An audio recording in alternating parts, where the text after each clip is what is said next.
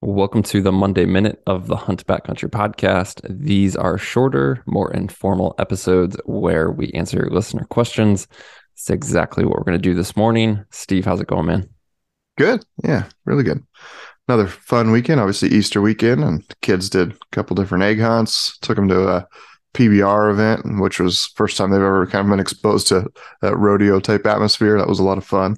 Yeah, had a blast doing that. There's a, my daughter is, as you're well aware, Mark is uh, she's six and just loves to dance. And every time we go to some event, um, she uh, it's almost guaranteed she gets up on the jumbotron screen, right? Because like whenever they're panning around the crowd, getting people that are dancing, she's just always busting a move. She we're like she's literally like five for five at like t- times we've been to events like that. Yeah, it's, uh, it's pretty awesome. That's cool. I love it. Yeah, it's uh man, just exciting to see some signs of spring and get outside and making me uh anxious to have oh, more time outdoors for sure yeah all the all the phone memories are popping up of you know this relative this time last last couple years and some of the bear hunts getting out there backpacking yep. oof can't wait definitely yeah. it's obviously as busy as we've been it's uh, gonna be really nice to get up in the mountains and um, yeah just get some of that uh, mountain therapy for sure well, as we said, we are going to answer some listener questions today. We have a handful of them. We're just going to dive right into it. This first one came through via SpeakPipe, which we will play now. Hi, guys. This is Randy up in northern BC, Canada. Currently running my K3 6400 with a dry bag inside and looking at the new K4 5000 bag and K4 5000 frame. Just wondering if you're possibly going to offer a external dry bag that fits between the bag and the frame to increase capacity. And I'm thinking I could scale down to a 5000 with that new setup keep up the good work. Thanks. All right. Thanks, Randy, for leaving that question. That's a good one, Steve, to talk about. So let's tackle two things. One is, are we going to make a ded- dedicated dry bag for that load shelf area? And then, secondary to that, what are some of the pros and cons to think through when taking that type of approach to extend gear capacity? Yeah. Uh, as far as the product itself, it's definitely something I've kind of thought about and looked at, you know, doing something ultralight that's that it would be that kind of rectangular cube shape to to fit there very very easily. Not something that's happening anytime soon. It'd be 2024 if I did it. We'll we'll just look, um, just kind of they'll just play that one by ear. But as a general rule, you know, we always encourage people to get the bag size for the type of hunts that they're doing. And if this guy, his scenario is, I do, you know, once a year I go on a hunt where I need that capacity, then but the other, you know, 20 hunts he does that year, he just needs that 5,000, then that's you know, great. I have, I have no problem doing that at all, especially with something like food because as you, you know, obviously yeah, it's a consumable item as your the duration of your hunt goes on, you're eventually going to get completely rid of that. And definitely when you're talking more about like hiking in and setting up a base camp, then I have no problem with that at all for the, you know, just getting in there, setting up camp, and then you leave, you know, the vast majority of your food there at camp. Where I don't want people, you know, going to this. I think it's just a lot to deal with if you were hunting with camp on your back all day long, and for the you know first five days of the hunt, you needed to keep food in that separate from your main bag. Then it's just you know, uh, I'd rather you just get the bigger bag. So definitely, mm-hmm. um, yeah, I, I just buy the bag for what you're doing, and you know, we've the 7200 in my opinion just like the 6400 was there should be very few people and that, that, this does reflect in our sales. Right now it's less than 10% of the total packs we're selling are 7200s there, there's very few people who actually need that capacity and i just encourage people to buy the bag for what they're doing because it everything just works better when you have the right appropriately sized bag. If you've got a, a monster bag and you're just day hunting you know it's just a lot it's just more stuff to manage. And while it's a little small thing all those little small things add up to being you know inconveniences over the course of a hunt. Yeah i like what you said too. And just to clarify to tease this point out because i think it gets overlooked but there's a difference between i'm short on space i'm considering or need to use um, you know the meat shelf the load shelf between the bag and the frame to extend gear capacity there's a difference in particular in doing that for, say, a backcountry elk hunt, and then you're setting up a base camp versus an extended sheep hunt where you will be hunting um, potentially with camp on your back every day. And it's not just this one trip in with extra gear storage in the load shelf, and then I'm dropping that versus day after day after day putting on miles and continuing to use the load shelf. So that is one important thing to keep in mind um, is just how not only do I need this, but for what duration of the hunt do I need this? And what is the hunt logistics? Am I going to keep covering ground like this? Or am I just like, I just need to get four, six, eight miles, whatever in, and then I'm going to be dropping a lot of this extra and won't need um, that extra capacity. So that's a that's a good point for guys to think through if they haven't already. Mm-hmm. People try to get creative to save weight and they're thinking like oh i'll get the smaller bag and then i'll just run this dry bag. And then if you actually like run the you know you're probably packing an extra five six seven ounces by doing that setup versus just getting the 7200 uh, that's definitely uh, something i think people run into a lot. Yeah. I mean a 7200 is coming in at i think two to three ounces heavier than a 5000 so right. you'd be hard to hard to find anything. Yeah, you yeah. have to put your food in a trash bag, and even that's going to weigh an ounce. Yeah, yeah, yeah, exactly. So you mentioned maybe potentially some sort of specific specific load shelf, or sorry, load cell for the load shelf in the future. What if a guy wants to do this type of approach right now or this fall? What would you recommend that he uses? Since we don't have a dedicated like dry bag or load cell for that. Yeah, I don't. To be honest with, I mean, there's so many different dry bag companies on the market. Sea to Summit has a pile of different styles and, and different weights. They're they're the ones I've used quite a few, uh, quite a bit in the past.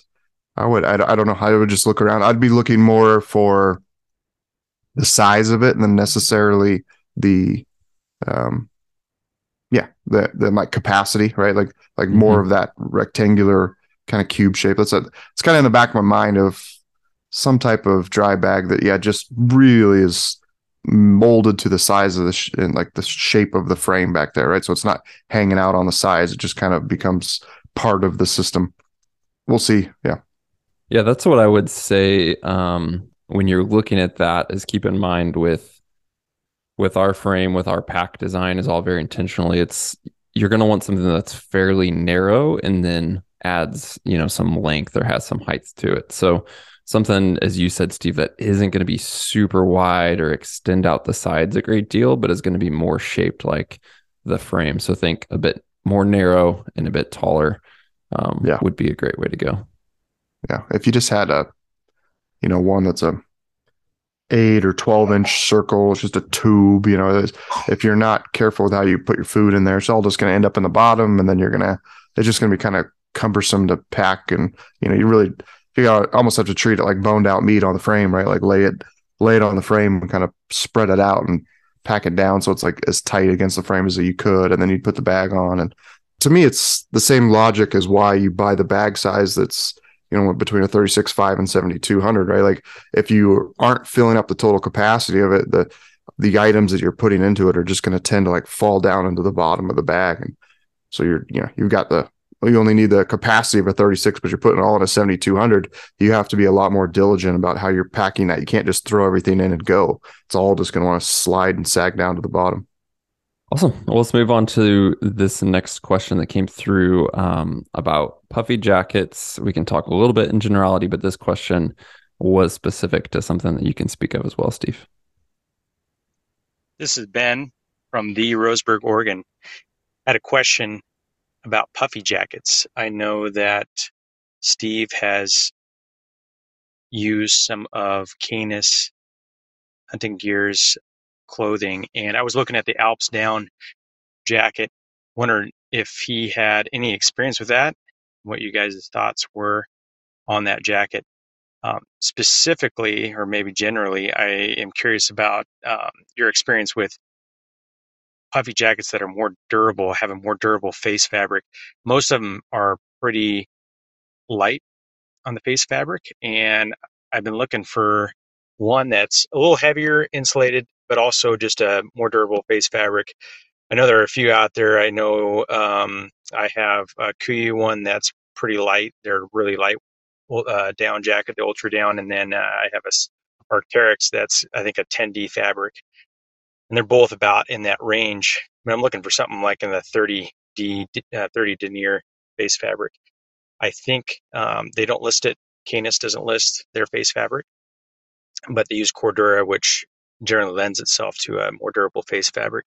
So I didn't know if you had any experience with that or if you had any suggestions for a more durable one, kind of more as an outer layer than, um, you know, something you could wear and you didn't have to worry about touching brush. Because uh, most of those, I'm just, I'm afraid to even touch brush, brush because the, uh, those down jackets are not only um, less durable, they're expensive, especially the good ones. So, um, also, kind of a side question I've kind of gotten into more solid colors and um, camo's cool, but I like solid colors and a lot of solid colors in hunting brands or earth tones. And I was wondering your thoughts on, you know, brown colors and maybe even black colors that could possibly be mistaken for a bear or elk. Um, you know, colors that are similar to animal colors that are often hunted.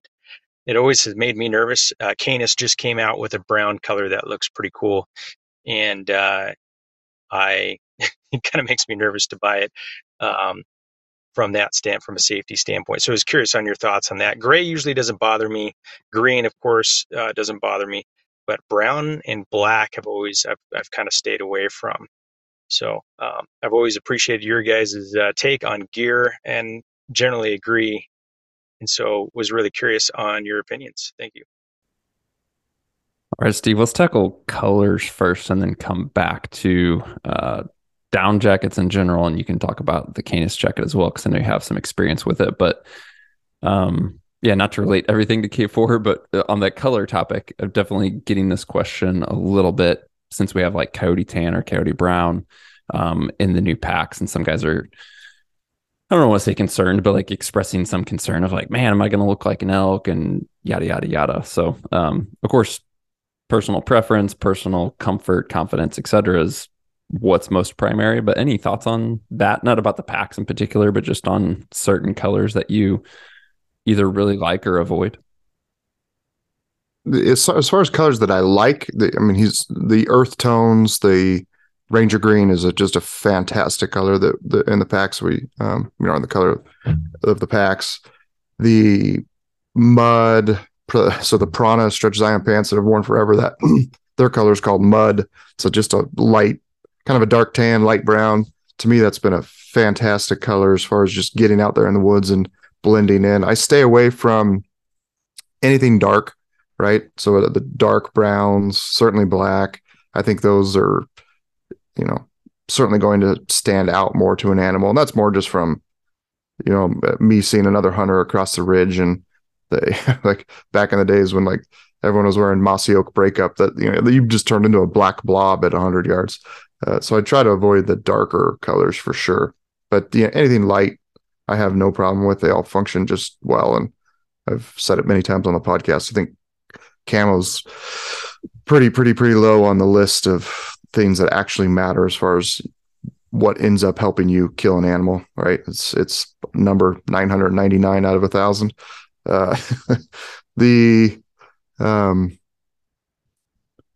as far as looking like an elk or a deer, it's just something I've never thought about. I, I don't hunt very congested areas though. I could see, you know, if you're rifle hunting and in spots where there's two hunters per ridge just everywhere. You know, I, I can think of Unit 39 deer here in Idaho, you know, opening day. There's just going to be trucks and hunters absolutely everywhere. Yeah, I mean, maybe at that point I throw something orange on me. I guess I, I don't know. I just normally I'm backpacking and I'm away from people, and I'm just not at all concerned by it. Yeah, I think it's a great point on like just density of where you're hunting, how many people are used to seeing, and and what does that do for you? So that's a good point. I think if people get if there's accidental, you know, someone getting shot during hunting, it's because it's their hunting partner and they you know, didn't have their safety on or something like that. I think that scenario where someone points a gun and just shoots wildly into the brush because they saw something brown, yeah, that's that's probably uh, extremely unlikely, right? Like you got a way better chance of winning the lottery or something. Yeah, I can I can definitely. All that said, some of our listeners out east, like who are hunting thicker woods and like higher densities, and people shooting at moving brown things, hoping it's a deer. Definitely a different story than like hunting Idaho as well. So take context yeah. in mind. All right, yeah, that's all for my west my western yeah. states Idaho hunting experience. Yeah, yeah, and like like proven point. I mean, Idaho is one of the states where it's not even required to wear blaze orange, whereas uh, to contrast that with something like out east in any firearm season, if they even have them, because some states don't, uh, blaze orange is, you know, definitely something you both want, but are also uh, required to have. So um, I think your, um, you know, your background in Idaho um, is just totally different in some instances than what other guys are used to, for sure.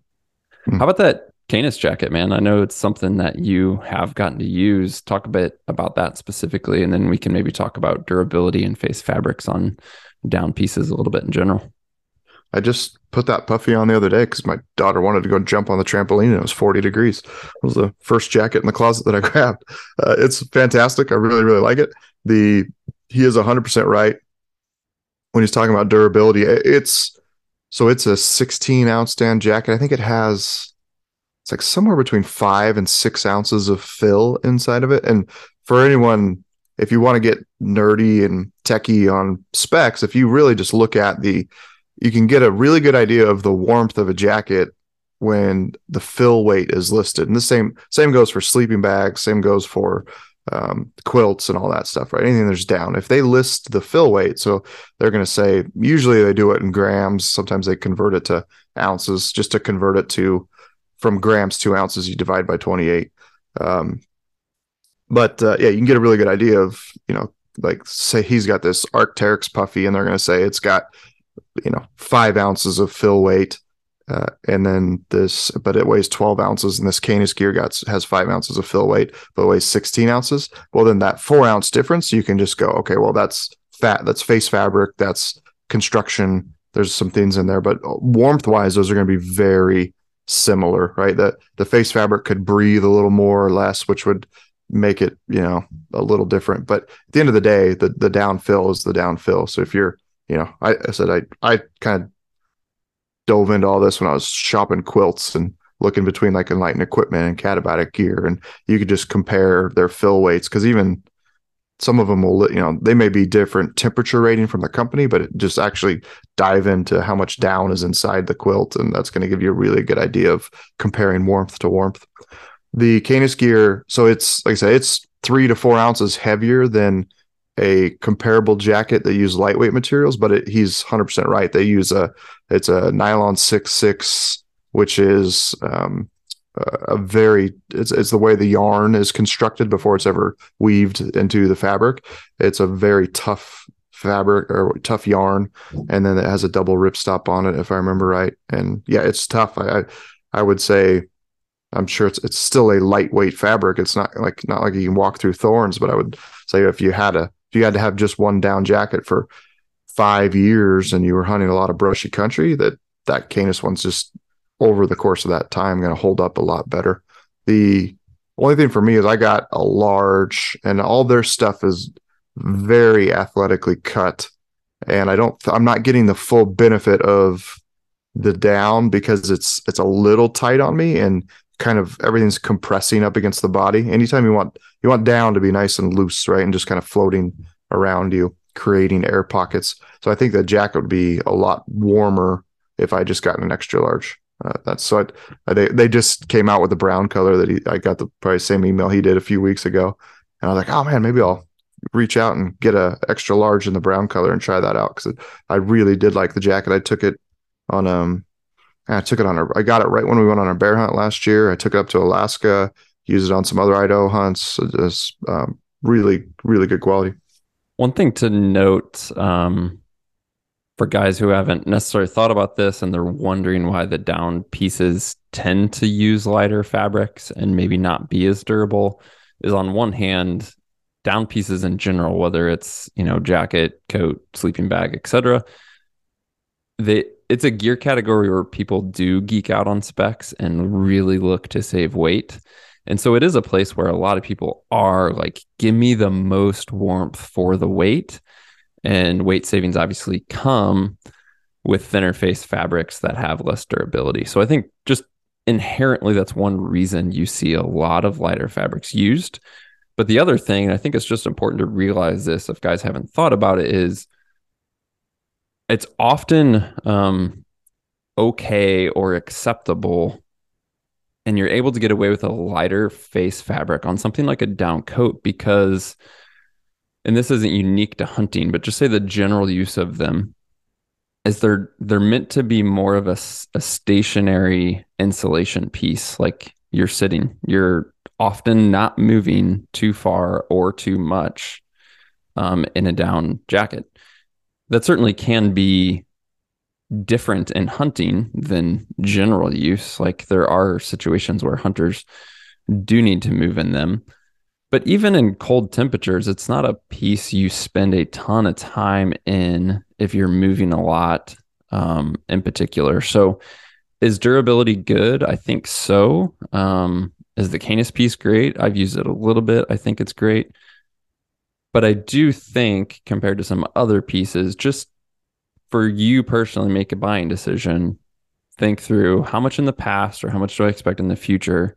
If I have a really, really warm, heavily insulated down piece, I'm actually going to be moving in it and busting brush or going through thicker country. Um, and at least for me, that just hasn't been the case. There's been times I've moved in it, but it's not busting brush. Um, but I just don't tend to move in them a lot. I mean, even in very yeah. cold temperatures, something like a mid layer over my base layer is sufficient, or there's times where it's cold or maybe it's like windy and I would tend to grab like my rain shell more as a windbreak, for example, than I would my down coat to add warmth, if that makes sense. So I just, for me personally, can typically not be too concerned with a lighter face fabric on a down piece just because of my use case. Yeah, I was trying to think of, you know, certainly a down jacket with like duct tape patches all over it is like a common image you see, like if you For think sure. about it in your head. But me personally, I don't. Even my the stellar puffy that I have that I love, that because that thing's super light. It's got a few patches on it, but they're from sparks from a fire. That's what I was gonna say yeah, too. that, that was the that's what got that was the death like uh, the winter had the the worst fire ever. Um, yeah, I don't, I haven't, I don't have a lot of tears on it. Certainly, it's it's there, but I, I, guess when I'm wearing it, maybe I'm, you know, I just realized like, look, I've got a down jacket on. I can't bust through this brush, you know, without expecting some holes in it. So um, I think there's just a natural tendency to, you know, be a little bit more cautious when you're wearing them. And like you said, you're not, you're not um, really moving through country at a pace where you're going to be like ripping and tearing stuff when you're wearing a down jacket. Reminds me of uh, when we're like at the trade shows, we're putting hip belts on people, and they're like, "Well, what about you know what about when I wear a jacket and stuff like that?" And I'm like, "Look, but I, I don't care about that. I care about you know when you're packing meat." Uh, you got 100 pounds on your back. I want to be able to get that belt tight, but not be too big that you're maxing it out. And like, you're never packing meat with a down jacket on. I don't care if it's five degrees outside. You're you're freaking packing meat. You're not you're in your base and mid layer at the most. All right, let's um let's wrap up with this one, Steve. Another SpeakPipe question that came through. One of my favorite aftermarket accessories is a bugle tube holder on my current pack. I plan to upgrade to a K4, and I was wondering if that Nalgene holder would also serve as a bugle tube holder. Not a Nalgene user, but I think it would be a great use for that accessory. All right, Steve, dual purpose the Nalgene holder for a bugle tube. What are your thoughts? Well, hold on to your seats. Uh, it's a, it's, I haven't even started working on it yet, but it's uh, it's such a natural place to carry a bugle tube that I imagine a, an accessory very similar to the Nalgene that a, a, bugle tube just slides down into it, right? Yeah. The problem with the Nalgene is, that, you know, I actually I think somebody on Rokslide did this. They, they did, yeah. They bought two Nalgenes, I think, or whatever. Whatever they cut out the bottom of one and put their bugle tube in it. But I imagine making something that's got a tapered shape to it, so you know the tube just slides in there. Downside is it's going to stick. Like you would have to, if you wanted to sit down, you have to take it out, right? Like it's that Mhm. it's going to sit below the bottom of the pack. But um, I think it's certainly got some potential. Yeah, there's uh there's already guys doing it. Some guys who have modified the Nalgene, other guys who are just taking the you know the larger objective in and putting that in the Nalgene holder. Again, you're leaving the the mouth tube end up at that point, which depend on the length and size of your bugle tube could be prob- problematic. Um, but yeah, like you said, Steve, very natural place and you know, I would say that in general for K4 is uh, there's accessories we've released, there's accessories we know we are releasing in the coming months, and then there's accessories we have in mind. But uh, you know, just with our limited availability, both of design resource um, and then also just productions. Like for us, we have to use all of our resources right now, production wise, to to really build the packs and meet that demand. But it's definitely um, some exciting things that could be coming in the Yeah, future. I got a list of 30 different things I want to tackle over probably the next year, right? Some we've already kind of listed some of the things that are coming this summer, the smaller day pack, the rifle carrier, the Nalgene or not the Nalgene, the uh, InReach mini holder. There's a bunch of stuff coming and then more will come later this year more will come next spring. Uh, the because of the MOLLE attachment they're using, it just opens up the door to be able to do stuff down the road that I it's just kind of a blank slate to work with versus like when I designed K3, it's like I really needed to think through everything that, you know, because the attachment kind of had to be built into it already with the MOLLE. Again, it's just a blank, blank slate, blank canvas to work with. Cool. Well, as always, guys, we thank you so much for sending the questions in. You can do that by sending an email to podcast at exomtngear.com, or as everyone did today, you can leave us a message via SpeakPipe. So to do that, just look for the link in the show description that says leave us a message. And you can use whatever device you're on. Um, it's really simple. SpeakPipe website comes up. You basically hit record, ask us your question, and you're done. So let us know what you want to hear, whether that's a gear question, a hunt question, or something else. And we'd love to tackle that on a future Monday Minute episode. And finally, if you haven't yet, hit that subscribe or follow button so that you receive future episodes automatically. Do that in your podcast app, and we'll talk to you soon.